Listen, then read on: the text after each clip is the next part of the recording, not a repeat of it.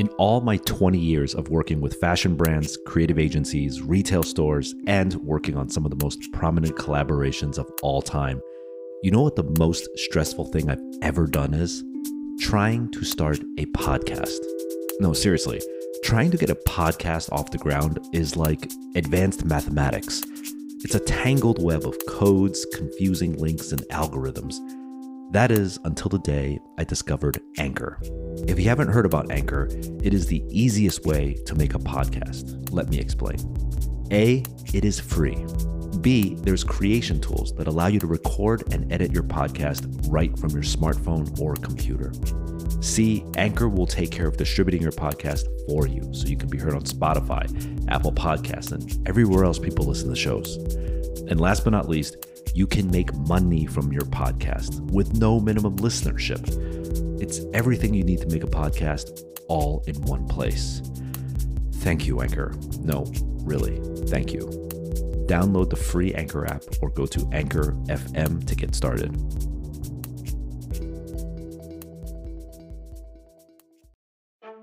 Hey, what's up, listeners? So, recently I had the opportunity to host a live Business of Hype session in San Francisco as part of WeWork's Creator Award Series. The WeWork Creator Awards is supporting innovative projects and the people behind them. This global competition is open to entrepreneurs, performers, startups, and nonprofits. Really, anyone who embodies their mantra of create your own life's work. What they do is amazing. And you've probably heard of WeWork and all of their co working spaces, but most people aren't aware of the Creator Awards. So definitely check them out at creatororawards.wework.com. Now, for this panel, I had the pleasure of talking to three very distinct and unique people.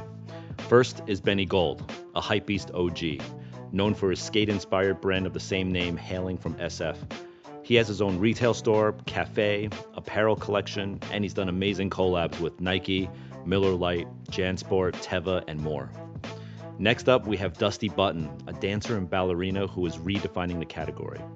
Sure, she's done the whole circuit of company dancing at places like Radio City, the English National Ballet, and the Boston Ballet.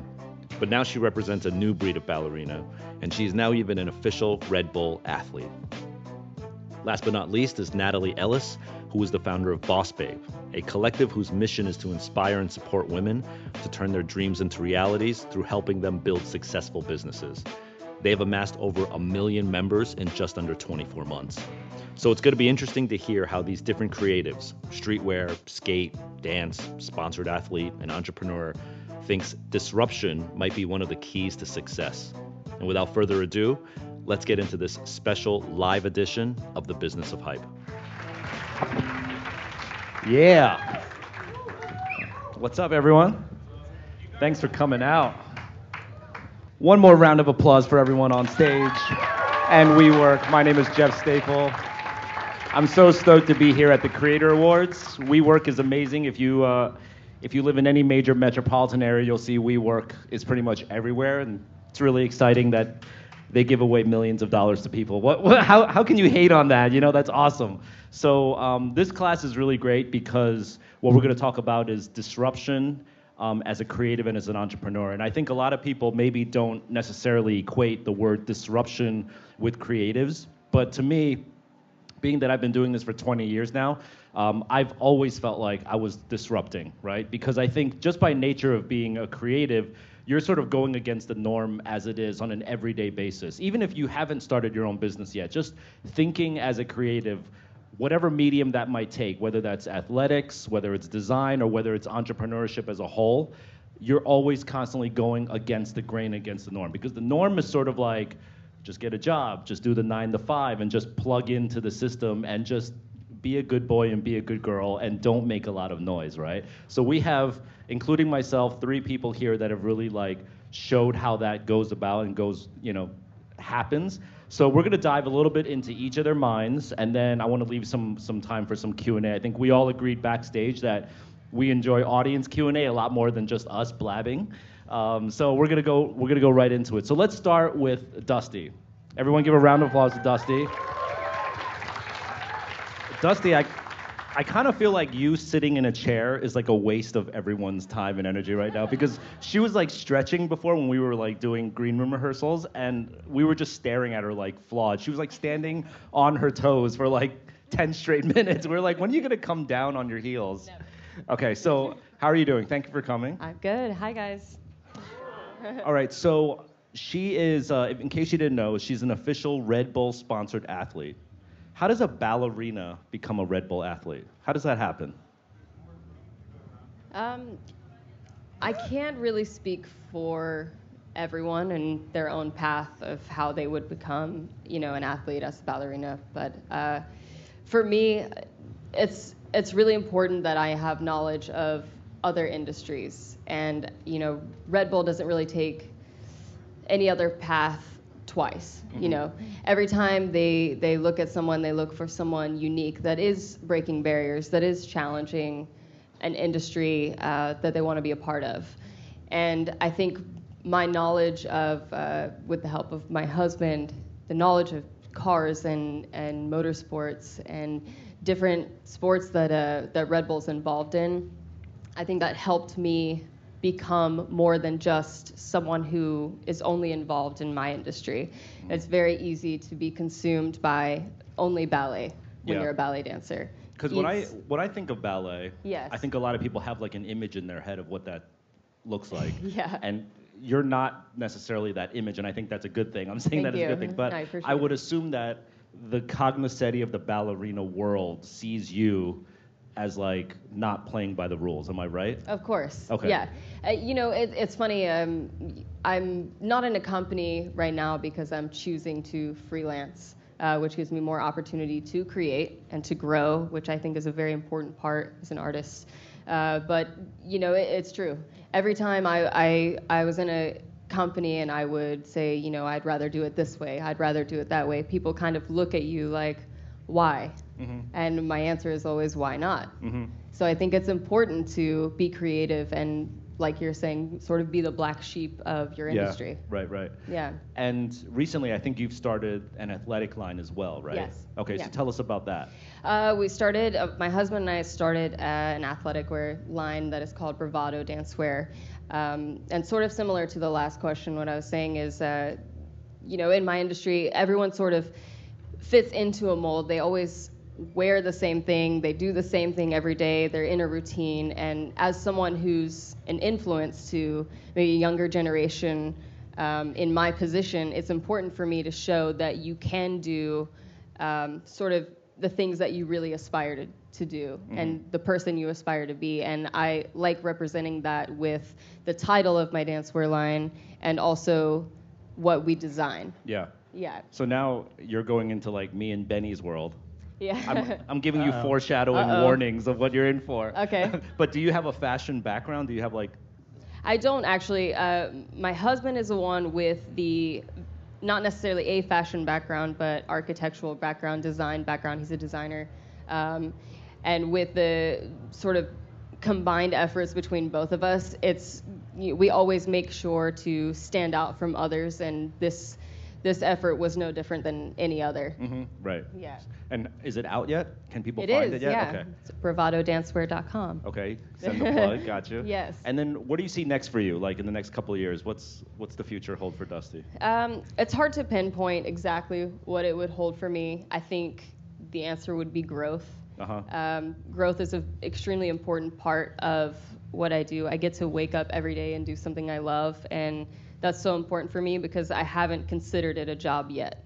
Because I love what I do, and I'll never stop challenging the industry I'm in because when I'm finished with it, I want to be happy with what I've done and not happy with what someone's told me to do. Right. Yeah. That's awesome. Thank you. okay. Let's go on to our next guest, Mr. Benny Gold. Everyone give a hometown, Hi, everybody. the hometown hero, Benny Gold. All right, so I have to shamelessly plug for one second because um, this is a little secret, but I just interviewed Benny Gold yesterday for um, a new podcast that I started on Hypebeast Radio. It's called The Business of Hype. It's an awesome podcast. Thank you for those who've listened, those 10 people. Thank you for listening. Um, no, but I, I highly suggest you check it out. Um, I interview entrepreneurs who are in the business of hype, and we get into the nitty gritty of stories that hopefully aren't often told. I did an interview on Benny yesterday, so that'll air very soon. So I learned a lot about you. Yes. So, Benny, um, tell us about how it was like starting a brand in San Francisco in particular, because we're in San Francisco. You're, you're, you've started your brand here. So, what was it like starting a brand here? Uh, starting a brand in San Francisco was interesting. It's probably like starting a brand anywhere else. You just kind of start. Uh-huh. You know, I just was making stuff to make things because I loved making it, not to. I- I didn't start it to start a brand. I didn't start it to make money. I didn't start it to get famous. I just started it because I wanted to start something and be and have something that I'm proud of making. Yeah. Like it wasn't an interior. You know, it wasn't a goal to like have a brand. Yeah, I think you told me this yesterday, but you have to tell the crowd here. What were you doing at the time when the Benny Gold brand started, and how did it exactly start? I was working uh, as a junior designer at a pretty well-known design firm out here, and I was working on, you know, annual reports and logos for anything. Yeah. And I was feeling uninspired, and, and I was working till like one in the morning in my 20s, and all I really wanted to do was go skateboarding, get laid, and have fun in San Francisco. and I, and I he's, was a- he's an honest man. And so I started it as a side project. It was just a sticker, literally a sticker that I posted around town on my days off from work. And it was meant to me as a reminder to not lose sight of why I fell in love with art and why I moved to San Francisco. That's awesome. You know, and people connected with it, and it eventually turned into a brand. You know, and I'm so thankful for that moment where I decided to like take that step forward on my own. the, the best part is it wasn't even a sticker. It was like a laser copied thing that you cut out with an X-Acto knife. Each one, right? Yeah, so af- after my boss would leave for work, I would stay late and run uh, sticker paper through the copy machine. and I really, and being a perfectionist, I wanted to have a die cut, but of course I couldn't figure out how to do it yet. Right. So I sat there and cut it out every day, each one. That's awesome. Um, SF is so known for being like tech capital, right? Everything Yeah. here is about like innovation, technical um, capabilities, and and with that comes this idea that like when you have a business in SF, it's all about like ROI and like P and Ls and like Right. numbers, right? But you exist in the business that is so the opposite of that. But you're in the shadow of all of these sort of corporations. How does it feel to have a business like that here in SF? Uh, it feels a little bit like the underdog, you know, Yeah. because you see these businesses and, and startups happen with like huge funding and huge opportunities that come with funding. Right. You know, like acquiring new customers and all that stuff. But for me, I have to work that much harder to get, you know, noticed in that space. And then, you know, and that's really hard not having any funding and really be, just being a bootstrapped individual independent artist. How long has it been now for the Uh, brand? The brand's been around for 15 years now. Yeah, and all still 100% self-funded. Like it's just you. Yeah, to the better Yeah. or worse. You know. Have you guys been to his store? Y- Yeah, I mean you got to go. It's it's the vibe and the community there is just awesome. He does these things called office hours, where what is it, once a week, every Thursday? Yeah, every Thursday I make myself available for inspiring artists and entrepreneurs to come talk to me and pick my brain. I just want to give them a space where they could tell me what they're working on and make myself available to them. Yeah, it's really awesome what you're doing for the community. Thank you. Thank you. All right. Finally, we have Natalie Ellis. Hello, Natalie. How you doing? Good. She is the CEO of Boss Babe. Um, so tell us a little bit, for, for those who don't know, what does Boss Babe do? So, uh, Boss Babe is one of the largest communities in, of the, in the world of um, ambitious female entrepreneurs or Okay. am- ambitious women who maybe want to start a business. And I can tell from your accent you're not from SF. Really? No, where, I'm not. tell us where you're from. Yeah, I'm from a tiny place called Newcastle. Does anyone know it? Yes. Where the beer's from. I'm from Newcastle, right near Scotland in the UK. Okay. Um, and so your your community platform is how many people now? So we have about a million. A million people that all want to be entrepreneurs. They're all boss babes. That's amazing. And do you find when you're talking to them about speaking about disruption, right? Do you feel like when they speak to you and they speak to people in your company, is there like a lot of fear in what they're trying to do? Is are, are they typically leaving something very safe and then pursuing this entrepreneurship? Yeah, that's a big thing. So um, a lot of women that kind of discover our brand and work with us, uh, they are working full time for someone else, and they've kind of got this idea for a side hustle, or they've got a side hustle, and they're kind of at that stage. They're like, how do I turn this into a business? And mm-hmm. it's terrifying. This idea of leaving all the benefits and the salary and everything, and I'm here like, come on, you can do it. It's amazing. And they're like, oh, this doesn't sound fun. Like it's it's really terrifying for a lot of people, and so. To be able to be there and, ho- and give them that confidence and hopefully guide them through it is such an incredible thing. What do you find is usually the tipping point that makes that entrepreneur finally cut the cord and then go and do and follow their dreams?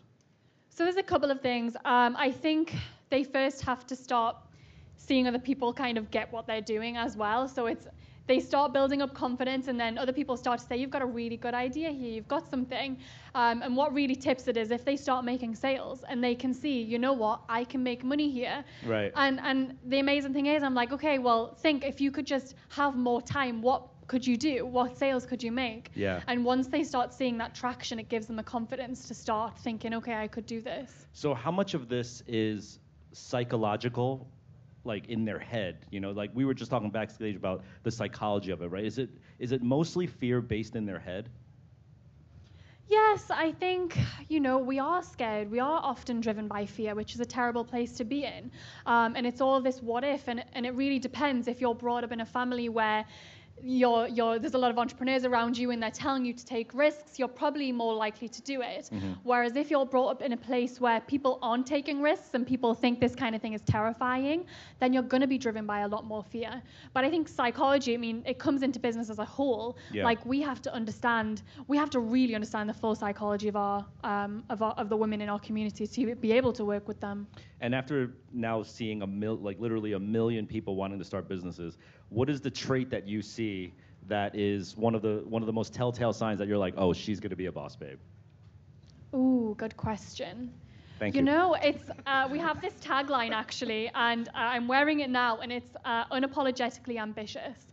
It's the kind of woman who is so ambitious. She isn't. She isn't going to apologize for that. She will tell you what she's going to achieve, and she will stand up and say that, and she will go against anyone that tells her she can't do it. And as soon as you see that in a woman, you're like, ooh, yeah. can't wait to see where that goes. Do you get like goosebumps when you meet one of these people that you're like, oh, she's gonna kill it? I do. Yeah, I do. yeah. I really do. I'm like, oh, you are going to do amazing things. And then to be able to tell her that as well. And she's like, it, it makes her just feel like, you know what? Yeah, I got this. Yeah. Why is now the time, more than ever in history, the time for people to start businesses? I mean, now you can have a laptop and you can be making millions of dollars. It is so possible now to do Yeah. anything. Um, that's really what got me into this whole thing. I was starting on my laptop. I was I started on social media. I created a business with this one thing. Um, we have access to so many resources and. And if you want to learn how to do something, you can Google it. Like it's really, really easy these days. And you know, as long as you've got internet connection, there's no there's no reason you cannot be building an empire from your laptop and i just think that's an incredible opportunity Totally. I was uh, so my brand is 21 years old this year. wow yeah, and I was walking. I was walking a trade show recently, and I met this kid, and I, and he had a really great brand, and I was like, "Wow, tell me more about your brand. Like, when did you start?" He's like, "Oh, I started it on Tuesday." I was like, "You started on Tuesday, and you have like a trade show booth with samples?" He's like, "Yeah, you know, everything could just be dialed up. I learned on YouTube." Benny, I was like, I felt so freaking old. It was it was sad. Wow. But um, okay, so for an entrepreneur, let's say they've decided to jump ship and they're gonna do it now, right? What are some of the first things that they need to learn? Is it like, do they need to learn legalities and trademarks? Do you suggest they go into the nitty gritty field of that, or do you think it's more about learning the actual business, which is which is more important? Yeah i don't think they need to go into the nitty gritty like obviously that there comes a time that's important but i think the big hurdle between having an idea and having a business is actually taking action and so you can sit and plan for days and, day and, and weeks and years and never actually get anything done so uh, the thing I say you need to do is be taking action. So come up with, you've got your idea, start coming up with a bit of a strategy and start testing, actually going out there and make sure that every single day you are taking action towards making this business happen. Right. Because I just think we can get so caught up on the nitty gritty. And um, it's so funny, I built my entire business without a fancy logo or a website, and we just launched a logo yesterday. So You did? yeah. And it, and it just goes to show you can spend all this time getting caught up on the little details. And at the end of the day, if you're not if you're not running your business and actually doing the thing, The Yeah. little things don't matter. What's the point of having a logo if I've got no business? Right. And I mean, I know that I'm not saying do that. That's not great advice, but that's that's just the way it was for us. We, Yeah. I'm the kind of person I have an idea. I'm like, I'm going for it. Right. And then I'm, I'm like, oh shit, I should have had a logo for that, and I should have done this, but. We have a just million members now. Let's get a logo. It's a good time. Yeah. but Benny, we were talking about that yesterday. Like how the biggest advice you often give is like stop dilly dallying on like you know you've you've heard entrepreneurs say like I'm trying to get my trademarks figured out. Like you didn't even make one single thing yet. Like just go out there and do it first, right? Yeah, we were talking about that yesterday. Uh, People come into the office hours all the time and with all these ideas, but they're so afraid to take that first step because they want to get everything perfect first. Yeah. You know, they want their logo, they want it trademarked, they want a million followers Right. first, whatever, but they haven't made anything yet. Yeah. And my advice is always just to start. Just take that step and start something, and, Right. the, and the rest will figure itself out. Yeah. All right. Enough of us talking. Let's get some audience Q and A going, shall we? All right. So let's go. Let's start. well, Let's start with some questions. You could direct them at any of us, all of us, none of us. All right. Let's start here. Do we have a mic for the Q and A, or you're just gonna? No, It's you're. me again, Okay. Tiffany will be our gracious. Aka Oprah, MC. aka Sally Jessy Raphael. Um, my question is for Jeff. First of all, I'm a big, a big fan of yours since like the um, the pigeon dunk, the original you, one. man. And um, I've been listening to your podcast on Hypebeast. Oh, cool. Uh, the ones that that stood out to me was the Hiroshi Fujiwara one. Yes. Yeah, that shit was hard. But uh, That's a good one. um, Poe, for the question, uh, if you if you were to start your brand today, what would be the differences between 21 years ago and today, and how would you do it? Oh, that's a great question. Um, man, that's a good question, right, Benny? Yeah. I would say um, the biggest difference between 20 years ago and today is that when I started my brand early, um, I had to rely on retail shops to support my brand, right? So, like, I had to go to stores, whether it was in malls or in local areas, and I had to find shops all around the world that would support my brand.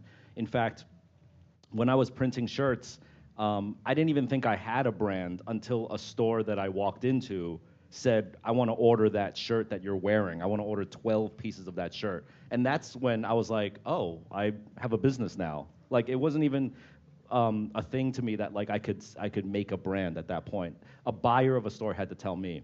Today, that doesn't exist anymore. Today, you can start an Instagram account and start selling from it. You could, you know, open Shopify and like just you're you're selling right away, you know. And you can cut out all the middlemen and you can make all of that money. So I would say that changes everything about how you build a brand because now you're no longer building a brand for a potential buyer to hopefully support. You're building a brand for yourself and for your fan base. So that's probably the biggest difference. Yeah, yeah, that, that's that's huge because when we started brands, there was no direct to consumer. Yes. Like none of us had websites, none of us had social media. So the only way for us to get our stuff out there was to sell it to stores. Yeah. Where now you could go direct to the consumer, and I think where we never focused on that because it wasn't an option. Yeah. If I started a brand today, I would focus more on direct to consumer. Yeah. Let me tell you how, I'll just give you one, add one more thing. It, it's come so far now that if a really cool store, let's say they're based in like, you know, Paris or whatever, like really far away, a really cool store wants to buy our brand, we'll just send them the clothes for free. We won't even charge them for it because at this point it's all marketing. Like the, the effort it takes for them to buy the clothes, for us to send it, for us to chase that invoice to hope they pay for it, it's so much work. We're just like, take your $500 order and just display our brand well and just, that's it, have a nice day. That's how far it's come where retail has changed now. It's just become like a showroom at this point, you know? Yeah. Okay. I Actually, I have two um, two quick questions. Okay. So my name is uh, Matthew Galvez. Um, so I have a clothing brand as well, and uh, something I was just curious about, like when you hit a roadblock, like what keeps you, like from going forward? Like when you when you like it's like damn, like I don't know what's what, what's next. Like, Okay. Natalie, do you have experience with entrepreneurs hitting roadblocks? all the time. Um, I think you have to remember why you're doing it.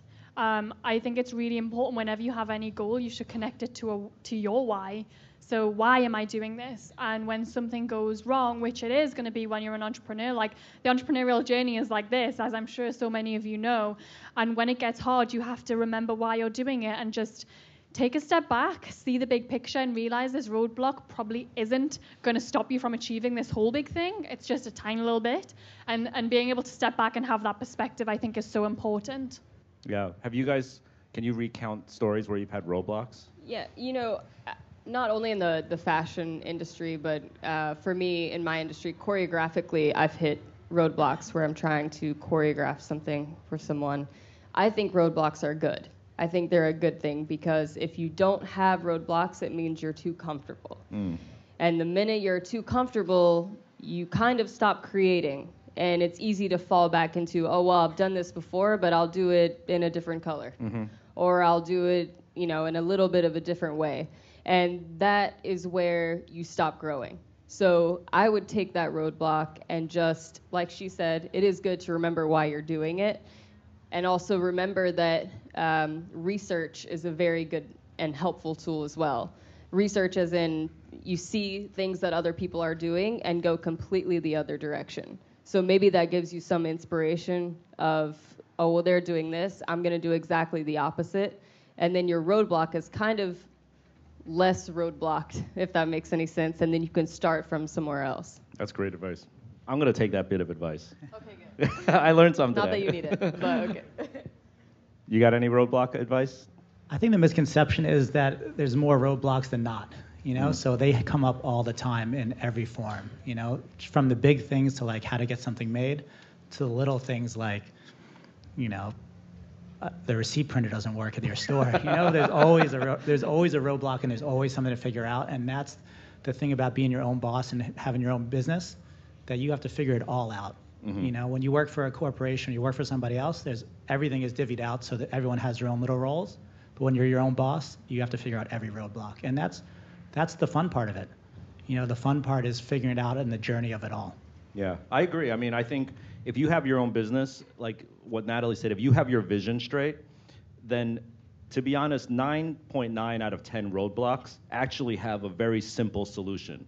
What usually clouds that solution is people's egos or politics or like feelings, like all this like sappy shit is like the stuff that actually prevents you from just going straight to the answer. But when you're really laser focused on what it is that you want to do, then it's just about, you know, getting there and removing all of that other semantic, romantic, personality type stuff and like just and that's that's the hard part about being an entrepreneur is that like sometimes you get called out for not having feelings or being very cold-hearted but it's because you have this goal that you want to achieve um, and then you just got to get to that goal you know? But i love dusty's idea of taking your roadblock and turning it into like the next great thing. That's an awesome bit of advice. We got one more? Or no we don't got one more I don't know. Do we have one more? Oh, oh, you, oh, you. Can I get? Can I get? Uh, is there? Is there a lady in the house that I can? is there a wo- Yes. okay Thank you. Sisters out here doing it for themselves.